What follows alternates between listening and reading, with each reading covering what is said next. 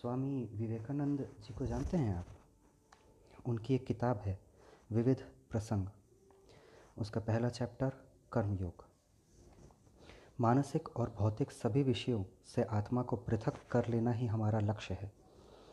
इस लक्ष्य के प्राप्त हो जाने पर आत्मा देखती है कि वह सर्वदा ही एकाकी है और उसे सुखी बनाने के लिए अन्य किसी की आवश्यकता नहीं। जब तक अपने को सुखी बनाने के लिए हमें अन्य किसी की आवश्यकता होती है, तब तक हम गुलाम हैं। जब पुरुष जब पुरुष जान लेता है कि वह मुक्त है, उसे अपनी पूर्णता के लिए अन्य किसी भी चीज़ की आवश्यकता नहीं होती, एवं यही प्रकृति नितांत अनावश्यक है। तब कैवल्य लाभ हो जाता है।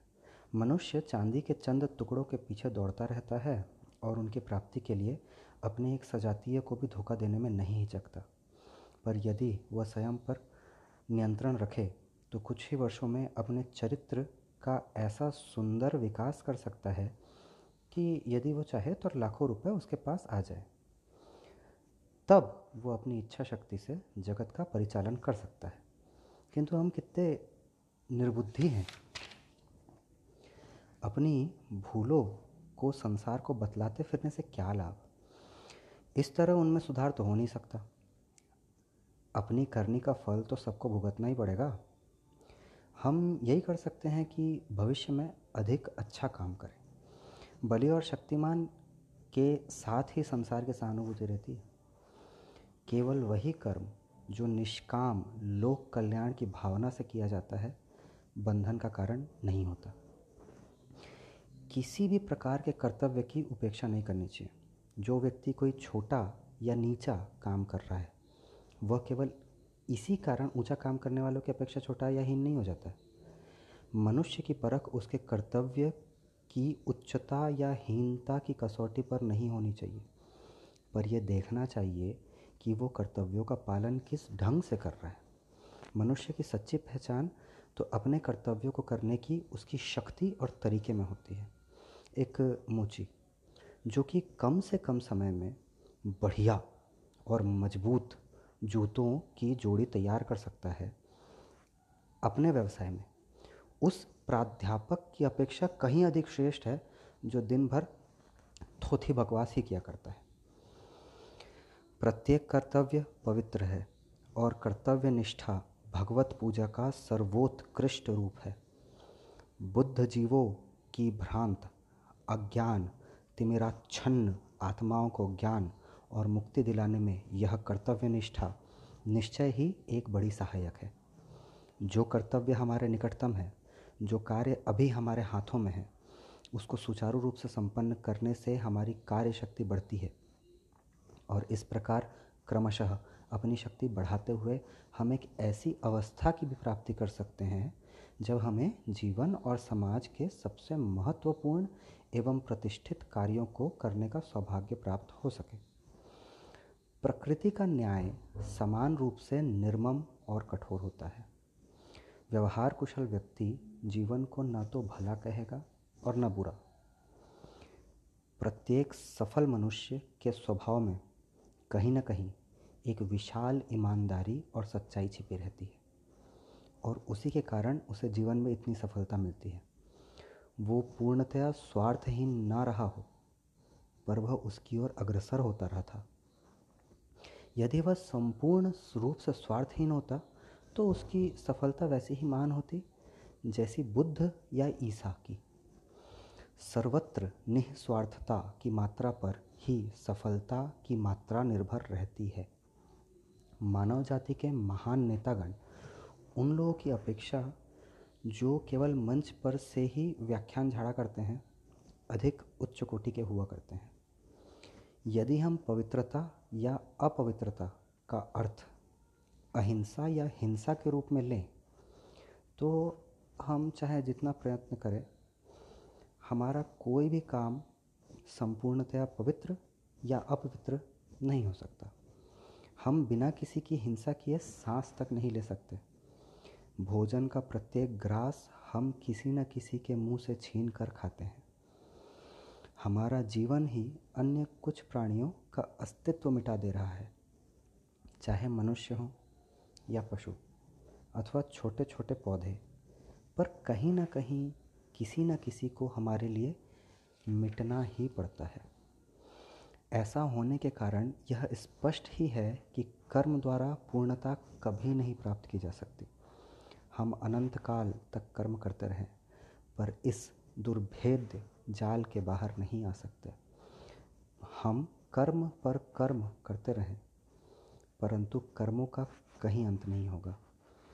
जो मनुष्य प्रेम से अभिभूत होकर बिना किसी बंधन के कार्य करता है, उसे कार्यफल की कोई परवाह नहीं होती। परंतु जो गुलाम है, वह बिना कोड़ों की मार के कार्य नहीं कर सकता और न नौकर बिना वेतन के। ऐसा ही समस्त जीवन में है। उदाहरणार्थ, सार्वजनिक जीवन को ले लो। सार्वजनिक सभा में भाषण देने वाला या तो कुछ तालियाँ चाह रहा है या विरोध प्रदर्शन ही। यदि तुम इन दोनों में से उसे कुछ भी ना दो तो उसका उत्साह जाता रहेगा, क्योंकि उसे इसकी ज़रूरत है। यही दास की तरह काम करना कहलाता है। ऐसी परिस्थितियों में बदले में कुछ चाह रखना हमारा दूसरा स्वभाव सा बन जाता है। इसके बाद है नौकर का काम, जो किसी वेतन की अपेक्षा करता है। मैं तुम्हें यह दे देता हूँ और तुम मुझे वो दे दो, ये वाला भाव। मैं कार्य के लिए ही कार्य करता हूँ। ये कहना तो बहुत सरल है, परंतु इसे पूरा कर दिखाना बहुत कठिन है। मैं कर्म ही के लिए कर्म करने वाला मनुष्य को देखने के लिए बीसों कोस सिर के बल जाने को तैयार हूँ। लोगों में काम में कहीं ना कहीं स्वार्थ छिपा ही रहता है। कहीं उसका रूप धन प्राप्ति होता है, कहीं अधिकार प्राप्ति और कहीं अन्य कोई लाभ। कहीं ना कहीं किसी न किसी रूप में स्वार्थ रहता ही है। तुम मेरे मित्र हो और मैं तुम्हारे लिए तुम्हारे साथ रहकर काम करना चाहता हूँ। ये सब दिखने में बड़ा अच्छा है। और प्रतिपल मैं अपने सच्चाई की दुहाई भी दे सकता हूँ, पर ध्यान रखो, तुम्हें मेरे मत से मत मिलाकर काम करना होगा। यदि तुम मुझसे सहमत नहीं होते तो मैं तुम्हारी कोई परवाह नहीं करता। स्वार्थ सिद्धि के लिए इस प्रकार का काम दुखदायी होता है, जहाँ हम अपने मन के स्वामी होकर काम करते हैं। केवल वही कर्म हमें अनासक्ति और आनंद प्रदान करता है। एक बड़ा पाठ सीखने का यह है कि समस्त विश्व का मूल्य आंकने के लिए मैं ही मापदंड नहीं हूँ। प्रत्येक व्यक्ति का मूल्यांकन उसके अपने भावों के अनुसार के अनुसार होना चाहिए। इसी प्रकार प्रत्येक जाति एवं देश के आदर्शों और रीति रिवाजों की जाँच उन्हीं के विचारों, उन्हीं के मापदंड के अनुसार होनी चाहिए। अमेरिका वासी जिस वातावरण में रहते हैं, वहीं उनके रीति रिवाजों के कारण है। और भारतीय प्रथाएँ भारतीयों के वातावरण की फलोत्पत्ति है। और इसी प्रकार चीन, जापान, इंग्लैंड तथा अन्य सब देशों के संबंध में भी यही बात है। हम जिस स्थिति के योग्य हैं, वही हमें मिलती है। प्रत्येक गेंद अपने अनुकूल छिद्र में ही गिरती है। यदि किसी की योग्यता दूसरे से अधिक है तो संसार उसे भी जान लेगा, क्योंकि विश्व में जोड़ तोड़ मिलाने की क्रिया निरंतर ही चल रही है। अतः बड़बड़ाने से कोई लाभ नहीं। यदि कोई धनी आदमी दुष्ट है तो उसमें कुछ ऐसे भी गुण होंगे, जिसके कारण वो धनी बना। और यदि किसी दूसरे व्यक्ति में ये गुण है तो वो भी धनवान बन सकता है। शिकायतों और झगड़ों का क्या लाभ? उससे हम कुछ अच्छे, अधिक तो नहीं बन जाएँगे ना? जो अपने भाग्य में पड़ी हुई सामान्य वस्तु के लिए भी बड़बड़ाता है, वो हर एक वस्तु के लिए बड़बड़ाएगा इस प्रकार सर्वदा बड़बड़ाते रहने से उसका जीवन दुखमय हो जाएगा और सर्वत्र असफलता ही उसके हाथ लगेगी। परंतु जो मनुष्य अपने कर्तव्य को पूर्ण शक्ति से करता रहता है, वो ज्ञान एवं प्रकाश का भागी होगा और उसे अधिकाधिक ऊंचाई कार्य करने का अवसर प्राप्त होगा। स्वामी विवेकानंद जी की जो किताब है, विविध प्रसंग, जिसे रामकृष्ण मठ नागपुर ने प्रकाशित की है। उसका द्वितीय चैप्टर, सेकंड चैप्टर, दुराग्रह। दुराग्रही कई प्रकार के होते हैं। कुछ लोग शराब पीने के कट्टर विरोधी होते हैं तो कोई सिगरेट पीने के। कुछ लोग सोचते हैं कि यदि मनुष्य सिगार पीना छोड़ दें तो संसार में फिर से सतयुग लौट आएगा। यह दुराग्रह बहुधा स्त्रियों में देखा जाता है। एक दिन यहाँ, इस कक्षा में एक युवती उपस्थित थी। वह शिकागो की उन महिलाओं में से एक थी जिन्होंने मिलकर एक संस्था बनाई है, जहाँ वे मजदूरों के लिए व्यायाम और संगीत का प्रबंध करती हैं। ये युवती एक दिन संसार में प्रचलित बुराइयों की चर्चा कर रही थी।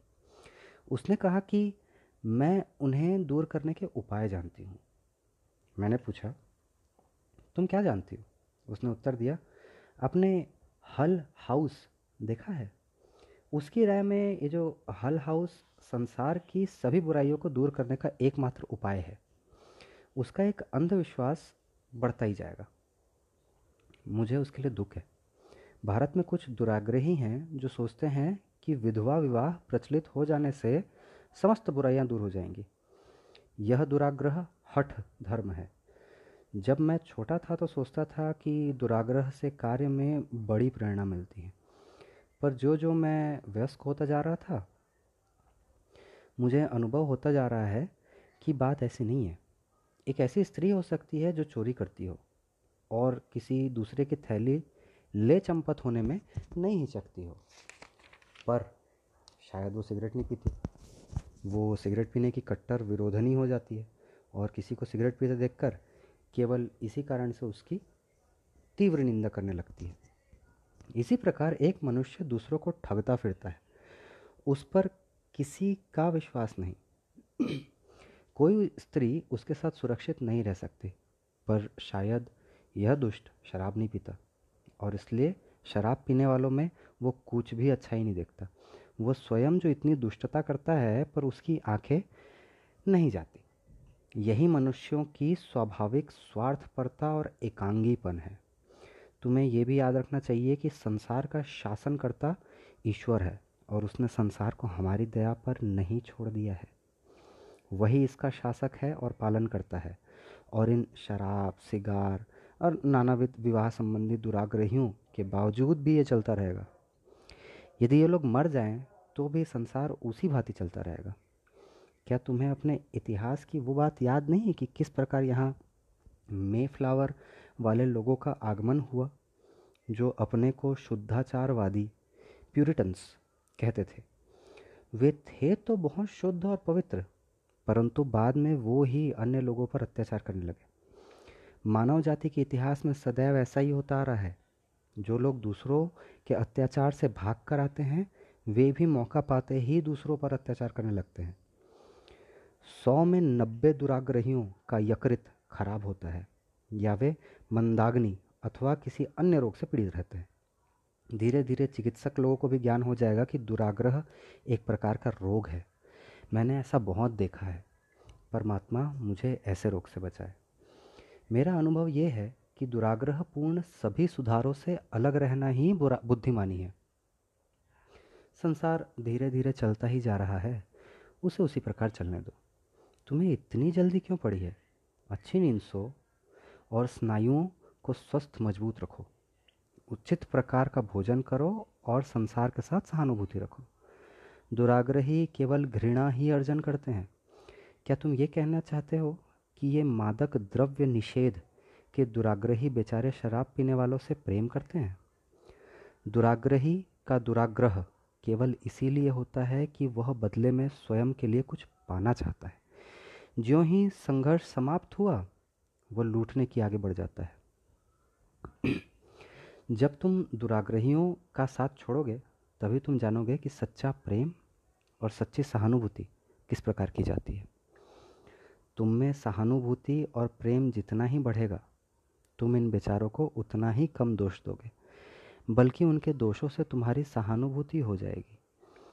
तब तुम शराबी से सहानुभूति कर सकोगे और समझ सकोगे कि वो भी तुम्हारी भांति एक मनुष्य है। तब तुम उन परिस्थितियों को समझ सकोगे जो उसे पतन की ओर खींच रही है और अनुभव करोगे कि यदि तुम उसके स्थान में होते तो कदाचित आत्महत्या कर लेते। मुझे एक स्त्री की बात याद आती है, जिसका पति बड़ा शराबी था। उसने अपने पति की इस आदत के बारे में मुझसे शिकायत की। मैंने प्रत्युत्तर में कहा, श्रीमती जी, यदि आपकी तरह दो करोड़ पत्नियाँ हों, तब तो सारे के सारे पति शराबी बन जाए। मुझे ये पक्का विश्वास हो गया है कि शराबियों में से अधिकांश अपनी पत्नियों द्वारा ही शराबी बनाए गए हैं। मेरा काम है सत्य बात कहना, किसी की खुशामद करना नहीं। ये उद्दंड स्त्रियाँ जो न सहन करना जानती हैं, न क्षमा, जो अपनी स्वतंत्रता का अर्थ ये लगाती हैं कि पुरुष अपने चरणों में लौटते रहें। और जो पतियों से अपनी इच्छा को प्रतिकूल कोई बात सुनते ही झगड़ा करने और चिल्लाने लगती हैं। ऐसी स्त्रियाँ संसार के लिए अभिशाप स्वरूप हैं और आश्चर्य की बात तो ये है कि इनके कारण संसार के आधे आदमी आत्महत्या क्यों नहीं कर लेते? इस प्रकार की बातें नहीं होनी चाहिए। जीवन इतनी सरल वस्तु नहीं है जैसा कि लोग समझते हैं। ये तो एक बड़ा गंभीर व्यापार है। मनुष्य में केवल श्रद्धा ही नहीं, वरन युक्ति संगत श्रद्धा होनी चाहिए। यदि मनुष्य को सभी कुछ मानने लगे और करने पर बाध्य किया जाए तो उसे पागल हो जाना पड़ेगा। एक बार किसी स्त्री ने मुझे एक पुस्तक भेजी, जिसमें लिखा था कि उसमें लिखी हुई सभी बातों पर मुझे विश्वास करना चाहिए। उसमें लिखा था कि आत्मा नामक कोई चीज़ नहीं है, किंतु स्वर्ग में देव देवता हैं और हम में से प्रत्येक के सिर में से ज्योति की एक किरण निकलकर स्वर्ग तक पहुँचती है। पता नहीं कि लेखिका को ये बातें कहाँ से ज्ञात हुई। उस स्त्री की धारणा थी कि उसे ईश्वरीय प्रेरणा मिली है और चाहती थी कि मैं भी इस पर विश्वास करूँ। और चूँकि मैंने ऐसा करने से इनकार कर दिया, उसने कहा, तुम निश्चय ही बड़े ही खराब आदमी हो। तुम्हारे लिए कोई आशा नहीं। यही दुराग्रह है।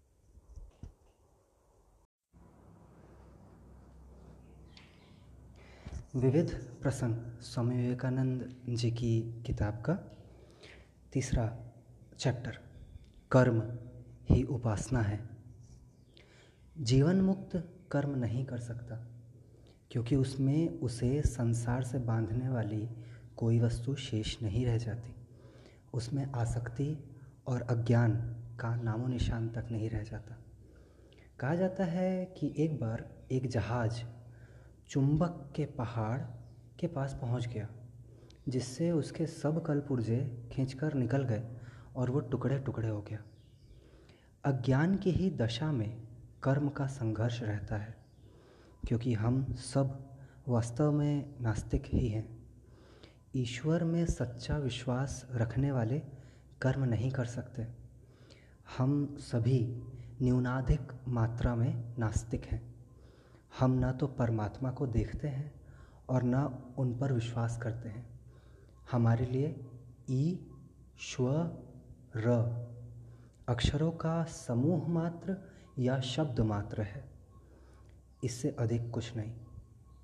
हमारे जीवन में कुछ क्षण ऐसे आते हैं जब हम ईश्वर की समीपता का अनुभव करने लगते हैं, पर पुनः हम नीचे गिर जाते हैं।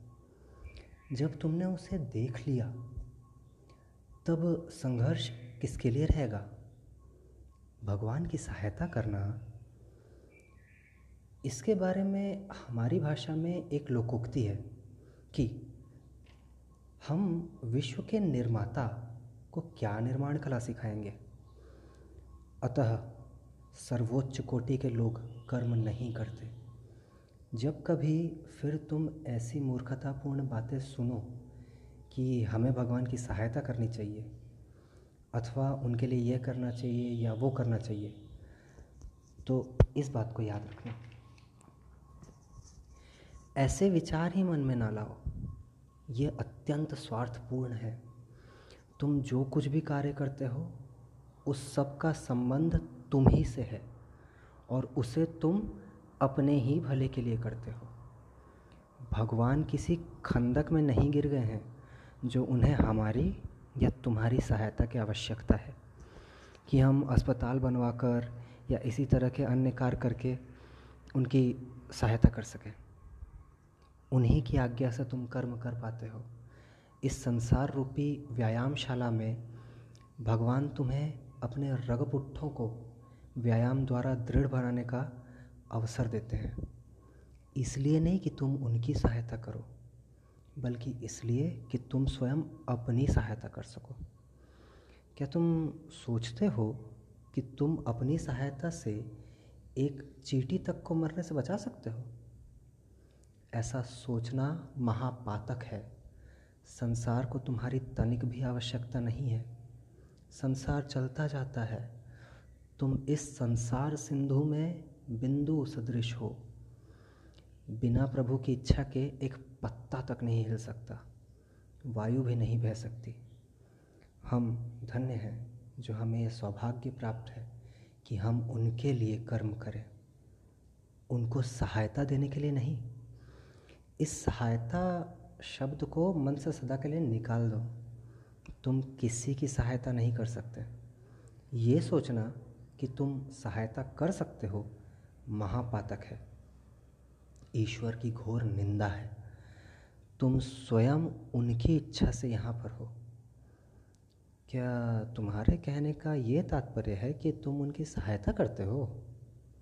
नहीं, सहायता नहीं। तुम उनकी पूजा करते हो।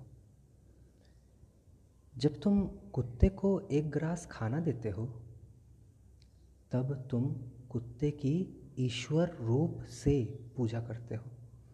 परमात्मा उस कुत्ते में है। कुत्ते के रूप में प्रकट हुए हैं। वे ही सर्वस्व हैं, सर्वभूतों में हैं। हमें उनकी पूजा का महत्व, सौभाग्य प्राप्त है।